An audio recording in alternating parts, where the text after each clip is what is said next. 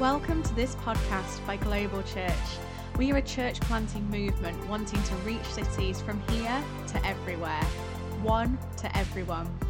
If you want to find out more information, check out our website on w w w dot global church dot co dot u k. Good morning, Global Church and friends of Global. It's great to be with you again this week. I've got a great message for you this morning. And last week we were looking at the Easter message and how Thomas, the disciple at the resurrection, had lost his faith, his, his hopes had gone. But during the lockdown, you know, they, they couldn't move around as disciples because the authorities were after murdering them too, only because they were followers of Jesus. They'd committed no crime, and neither had Jesus. Isn't it funny that they crucified Jesus not for what he'd done wrong, but for who he claimed to be? But Thomas wasn't there when Jesus appeared to the twelve, but eventually he met with the risen Christ and he was given fresh hope and new faith. He was re-energized and repurposed, and he, re- he reframed his life. You know, during this lockdown, you can leave this lockdown with more than what you went in with and, and be tooled up on the inside to take whatever life throws at you. And that's what I want to do. I want to help you, enable you to be somebody that's an overcomer in life and not somebody that's always kind of like the glass is half empty or, oh, well, what about this again? Mister Negative and Missus Negative. I want you to be strong and strong for your family, a great example for your kids, a great example for your community. So today I want to have a look at attitude. Attitude can be your best friend or your worst enemy, but attitude creates momentum. And what a great week we've had with Captain Thomas. You, you know, walking up and down, doing his, was it one hundred laps? And the last I heard, he'd made fourteen million pounds. He's just become my best friend. I'm not, I'm joking, I'm joking. I know it's for charity. Anyway, what a great attitude that man has. And uh, he's got an attitude of gratitude. He's very grateful for things in life because he's gone through some hard times through world wars. And at the at the end of his life, The end of his life, the last few years maybe of his life, are turning out to be the best years of his life. And you know, because he's got a great attitude, momentum has grown around that man. That man. And uh, he signifies all that's good about, about our nation and all that's good about having a great attitude. So I want to have a look at attitude today. And it's common to assume that to be a great human being, it's all about skills and techniques. But in reality, the leadership of yourself begins when you possess the right attitude about your circumstances and yourself. William James, the father of modern psychology, he said this: the greatest discovery of my generation is that humans can alter their lives by altering their attitude of mind. Your attitude will determine your action. Your attitude will determine your words. Attitude creates momentum.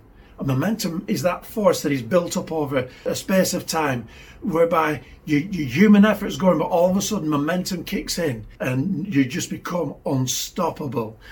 And having a great attitude is like that, where it creates momentum for good or for evil or for bad. It can get you, it can get you far, it can get you really into trouble. You know, maybe I'm speaking to teenagers. I know I am from some of you guys from Global Church. You know, but other teenagers will be listening in, and I want to say that attitude can be your best friend or your worst enemy. And it's it's easy when you're a kid, but you're not a kid anymore. When you become a teenager, around about, uh, if, well, you become when you're thirteen, but the age time around twelve, thirteen, fourteen is different for, for different people. But moodiness kicks in and grumpiness kicks in, and you think, I don't know what's happening to me. I will. Ne- I would never go back to my teenage years. They were the toughest years of my life, and uh, and I've heard that voiced by many many people my age. Because when you you, you go through things, your body's changing, you you, you your metabolism's changing, everything about you is changing, and uh, it, it's it's the most confusing time. It's the, it's the, can be the most lonely time. And I want to say, don't be in it on your own. Don't feel like you're on your own. Because, you know, connect with us. And privately, you can connect with the invisible God. And he can walk you through your teenage years. You know, Jesus had to be a teenager. I just want you to know that. You know, the, we, we get very little information in the Gospels about Jesus growing up. But when we did, It was when he'd just become a teenager. He was asking questions about the faith, and he was questioning the top leaders of his nation. That's awesome. Not just asking questions, but answering questions as a teenager. And so I want you to listen in. I want you to have a great attitude. I want to explain life to you. And uh, as we're finding things out for ourselves, so many teenagers don't have anybody explaining life to them. Or if they do, they're not listening, because it might be mum or dad that are too close. And sometimes it's difficult. And so a third person like myself speaking in can bring some wisdom to you. And I hope I do. But you need to listen to your parents as well. But attitude. I want to have a look at some aspects of attitude and tool us up, you know, coming through this time. Not just teenagers, but mums and dads, grandmas and granddads. We're never too old to learn. And um, here we go. Number one, my attitude as I begin a task will affect its outcome more than anything else. My attitude as I begin the task. What's your attitude like when you're beginning a task? Are you dragging your feet and like moaning and grumbling and complaining? Listen, I get it. We don't all that sort of, way, hey, I've got this to do today. I've got to empty all the rubbish out, way. But you know what? Might not be as high as that, but we've got to switch something on the inside to say, I've got to learn to like the process. I've got to learn to get through doing what I'm supposed to do. And uh, that will produce in your great attitude. It's all to do with changing the thinking. In so many situations, the battle is won long before it's begun. And uh, ask yourself, are we? Are you full of faith and hope and optimism? Or are you a negative and doubtful kind of person, always doubtfully getting good results, like nothing will ever happen to this? Watch what comes out of your mouth. Sometimes we have to listen to ourselves. Sometimes we have to think about what we're thinking about. And you, why did, why am I thinking like this? Why am I talking like this? Sometimes you think you're cracking up and you're not. You're just having a conversation with yourself, and that's important. It's healthy and it's good. So many situations, the battle is won before it's begun. And in the Bible, there's the story of Moses after he brought the t- two million people out of Egypt. He's taking them into the promised land, a land flowing with milk and honey, resources, good food, prosperity. It's a great land, properties. There's all sorts in there, vineyards they never planted. And God's got it all planned and ready for him. And he says, you've just got to walk into it. How amazing is that? And of course, there are some trials and tribulations along the way. But God always, always speaks from victory. And he's saying, you can do it. Like a great dad, he's saying to Israel, you can do it. Moses sent twelve spies. ten came back and they went, oh no, there's giants in the land. And, you know, there's like the city walls. They are so big. You know, I've never seen anything like it. This is incredible. And it's like, he said, we feel like grasshoppers in our own eyes. And uh, and we were the same to them. They just had really, you know, they felt small. But two guys were different, Caleb and Joshua. And they came back with a good report. And they said, yeah, there's giants in the land, but there's giant possibilities. Yes, the, the cities are built with these fortified walls. They are incredible. How we are going to learn from all that. We're going to build some similar things. And they were like, there's challenges, but honestly, it is, the land is amazing. And they came back, but the Israelites, they listened to fear, not faith. And instead of walking through the gateway called Kadesh Barnea and walking a fourteen-day journey into the promised land, because they listened to fear and not faith, they walked around and round in a desert for forty years. You know what one of the complaints was, one of the fears? What about our kids? If we make this move now, what about the kids? They'll suffer. We're going to be sacrificing our kids.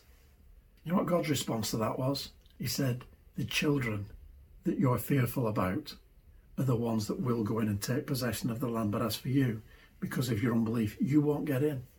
And you know something? Bad attitudes holds back God's blessing on our life so often. Why would you bless a bad attitude? There's some things that God can bless, and there is something, or promote, there's a word, a, a resource. Blessing's a big word. There's so many things that God can bless, but there's so many things that he can't. And I'm here today to say he can bless faith and a great attitude. And, uh, you know, you'll go further with a positive attitude. Even if you're wrong, you'll go further.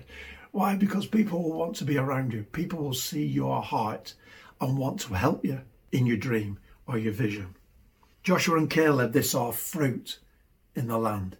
You know, it took two men to bring the, the bunch of bunches of grapes that were just like so big and heavy. You know, they got produce from the land and they brought grapes. What do grapes produce? Wine. Yeah, these men were focused. Just saying. Joshua and Caleb saw fruit in the land. The ten spies saw problems in the land. Joshua and Caleb saw themselves in God's hand, with God's resources behind them. The other ten spies saw themselves as small and weak. Joshua and Caleb were optimistic about the future. The other ten spies were pessimistic about the future. Joshua and Caleb encouraged stepping out in faith. The ten spies prevented the people from progress. What a shame. forty years lost just because they listened to fear, not faith. What's your attitude like today? Here's a, an attitude checklist. What is my usual attitude at the beginning of a new experience? Are there certain new experiences that cause me to feel negative?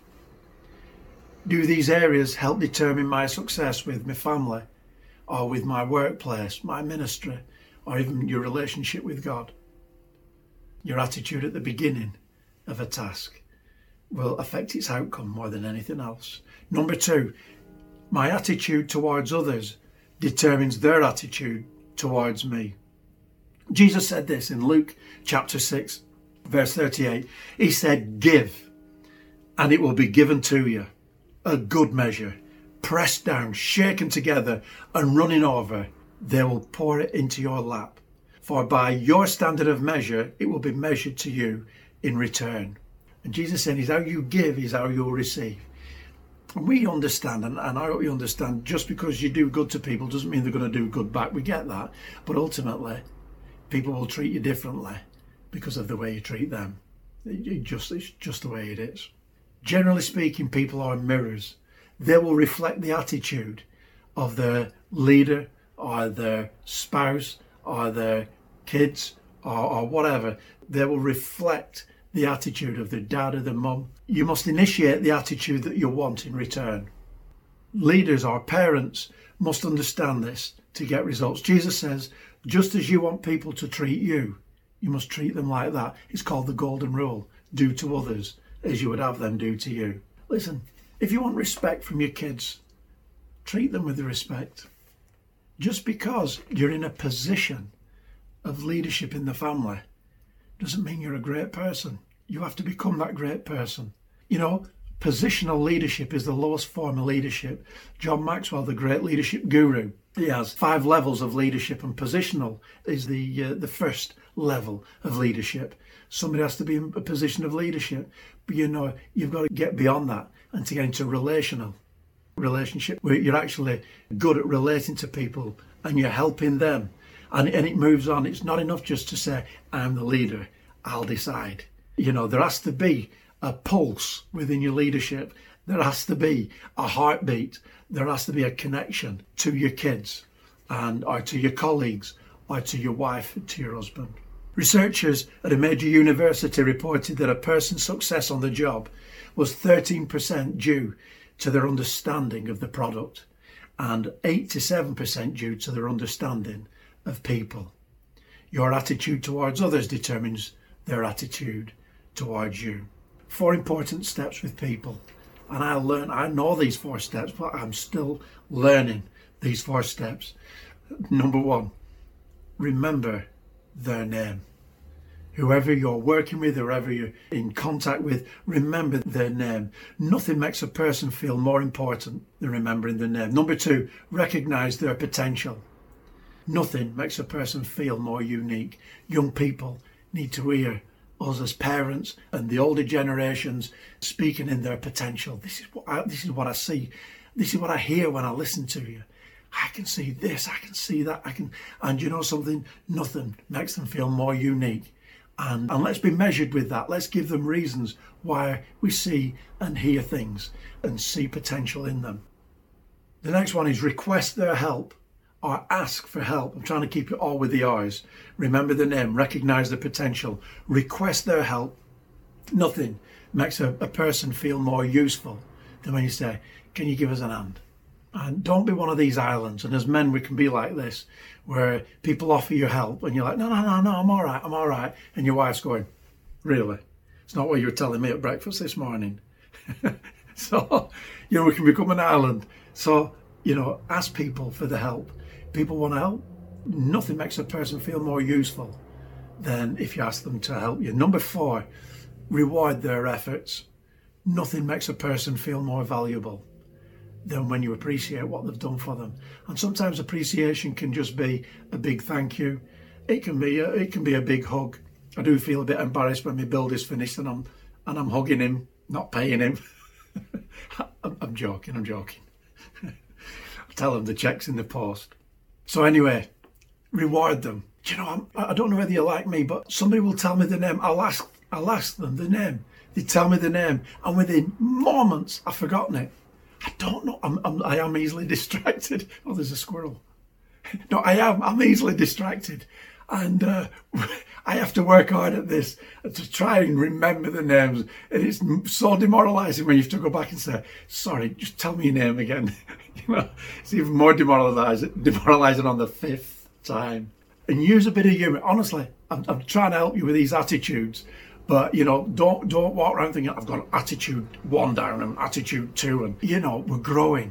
And let's enjoy learning. Proverbs chapter sixteen, verse one, in the Living Translation says, a wise leader makes learning a joy. And, you know, we've got to enjoy learning. Otherwise, we'll not come back to it. We need to enjoy learning, not to the teachers. Anyway, number three, my attitude is the major difference between success and failure. Proverbs chapter four says, watch over your heart and guard it with all diligence, for from it flow the springs of life. Don't pollute the springs of life by allowing all sorts of rubbish into your life. And, you know, let's, let's guard your heart. Guard what you watch and listen to. I love documentaries. I love all sorts of stuff on tellies. But, you know, sometimes it can just be, if you're too much in that or, or just listening to some some music, even good music, you miss out on other things. Your diet, what you're allowing into your life, is not great, and we need to be reading and thinking and in conversation with people, listening to podcasts. We need to become self-feeders. The book of Proverbs reminds us, this is in the Bible, of how important our attitude is towards life. Out of the heart flow the springs of life. Think about this. You're only an attitude away from success. You're only an attitude away from failure. An Olympic gold medal winner once said, I believe the only difference between gold and silver, yeah, go, the gold and silver medal winners, is their attitude, not their ability. It's their attitude. You know, Proverbs also lists some bad things that are abhorrent to life and God himself. He says, pride, coveting, lust, envy, anger, gluttony, laziness, but they're all matters of the attitude. But also right attitudes can make up for what you lack in resources. Many leaders in the past have accomplished great things without any resources other than a positive attitude. You'll do more with less when you have a positive attitude of faith. You will. You'll do more with less. And so, come on, let's wobble our heads during this lockdown and let's look at and assess ourselves and see where, our, where we've got bad attitude, stinking thinking, B S, you know, belief systems that just don't work for us. And let's be courageous enough to change. And last of all, I'm not going to get through all my points today. I'm going to save some for next week. But my attitude, number four, my attitude can turn my, my problems into blessings. And in the, uh, the book of Philippians in the New Testament, the Apostle Paul writes this. He said, have this attitude in you, which was also in Christ Jesus, who, although he existed in the form of God, did not re- regard equality with God a thing to be grasped, but emptied himself, taking on the form of a servant and being made in likeness of men.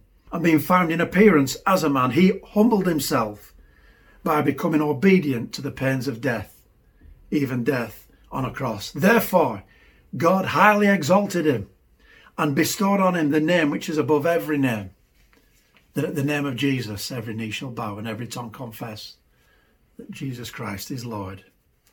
It's just amazing. Jesus is the greatest example. You know, God loves humility. A close friend of Jesus called Peter, he was a really proud, arrogant man, he, and he had foot and mouth disease. He was always putting his foot in it, you know, before he opened it. He opened his mouth before he, he, he engaged the brain. But he, he said this. He said, humble yourself under the mighty hand of God, and he will lift you up. God gives grace to the humble, but he resists the proud. Attitudes. Whenever we get problem, problems are like spikes going into you, and then what's in your heart comes out. It's like carrying a, have you ever had a cup and saucer, and you're carrying a drink, in a hot drink in a cup and saucer, and by the time you get back to your seat or whatever, it's all spilling out. You see, whatever's in the cup spills out. Whatever's in your heart will spill out. And problems come and they, they prod you, and then what's in you comes out. And it's not always good. That's where we have the unidentified flying adjectives coming out and things, because we get all frustrated and bent out of shape. But I want to say th- there's three phases to a problem, just to help us. There's the awareness phase, the awareness we have a problem.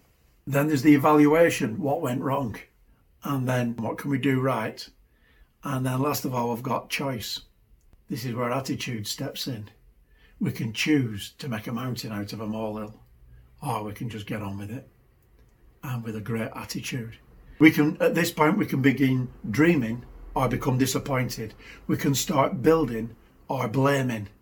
We can get busy or get angry. We can become bitter or become better. The choice is ours. And, you know, we've got to get rid of some of the things that we have in our in our armory from our past, in our psyche from our past, from our upbringing and everything, and the reflexes that we've given out and they've produced. Sometimes we've got through things, but you know what? It's not a great way to live, and you know it. You know, people get jobs done with, with brute anger and having to go at people and putting people down and shouting and throwing things around, and everybody backs off, and the, the person thinks they've won, and they haven't won. They've got the job done, but what a mess you've created in doing the job. Having a great attitude, getting hold of yourself and saying, I will not behave like that again. I'm going to change. Let's have let's let's have courageous men and women coming out of the lockdown saying, them old attitudes, that stinking thinking, it has to go, because there's a new me coming out. You know, I'm coming out. I want the world to know. Sorry, it's this lockdown, it's getting to me. We've got to, we've got to come out of stinking thinking, and we've, we've really got to get going with a great attitude. Whether a problem becomes a blessing or remains a problem depends more on you than it does on Almighty God. You see, God desires all the time to turn things round into blessings. Romans chapter eight, verse twenty-eight, for God will make all things work together for your good, to them that are called according to his purposes. God will cause all things to work together for your good. That's a great promise. I've hung on to that promise so many times in so many di- different situations, and good things happen. It's fantastic. I'm here to I'm here to say I've been practicing some of this stuff, and it works, and I want to pass it on to you. But remember, much of the Bible was written by prisoners, by oppressed minorities and those in captivity. But the writers rose above the circumstances and proved that God was true and real to his promises. And it's incredible. They did that in their generation, and they wrote about it.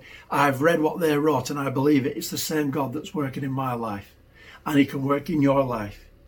And you know, come on, let's let's hook up with God. You can either hook up with fear, you can hook up with negativity, you can hook up with unbelief, or you can hook up with faith, with positivity, with energy for the future. It is so simple. In the book of Deuteronomy, God gave Israel, the whole nation, he gave them two choices. He says, today I put a ch- two choices before you, life and death. And he said, choose life. Come on, choose life. And that's what I want to say to you today. Choose life. We've been living a million deaths because of bad attitude. And, you know, it's time for us to reverse all that and to say, I'm going to learn to put on a new attitude, a good attitude, a great attitude. And so I've said plenty there. Well, I've got uh, I've got some more points for next week, but it's your attitude that great, creates great momentum in your life. And we need to make momentum our friend, because you'll get further faster with momentum created by a great attitude. Your attitude can become your best friend or become your worst enemy, but it's up to you. None of that's up to God. It's up to you. And as we engage the change in our, the transition from what we are now and our attitudes now into what we want to become. People love change, they don't like transition. How to get the change. And as we transition from, from what we are now to what we want to become, God will help us. And we need good friends around us to encourage us to keep going. You're not being Pollyanna positive when, when you're just having a positive outcome. You're actually exercising faith and saying, God, I trust you for a great outcome on this. And we don't always understand everything that we go through. And not every bad thing is sent from God. That's what, that's what most people think. Well, if there's a God, why has he sent this and why has he allowed that? No, no, no, life, life comes at you. But God is your friend. From the team here at Global Church, thank you for listening to this podcast. Please check out our other messages available on the website.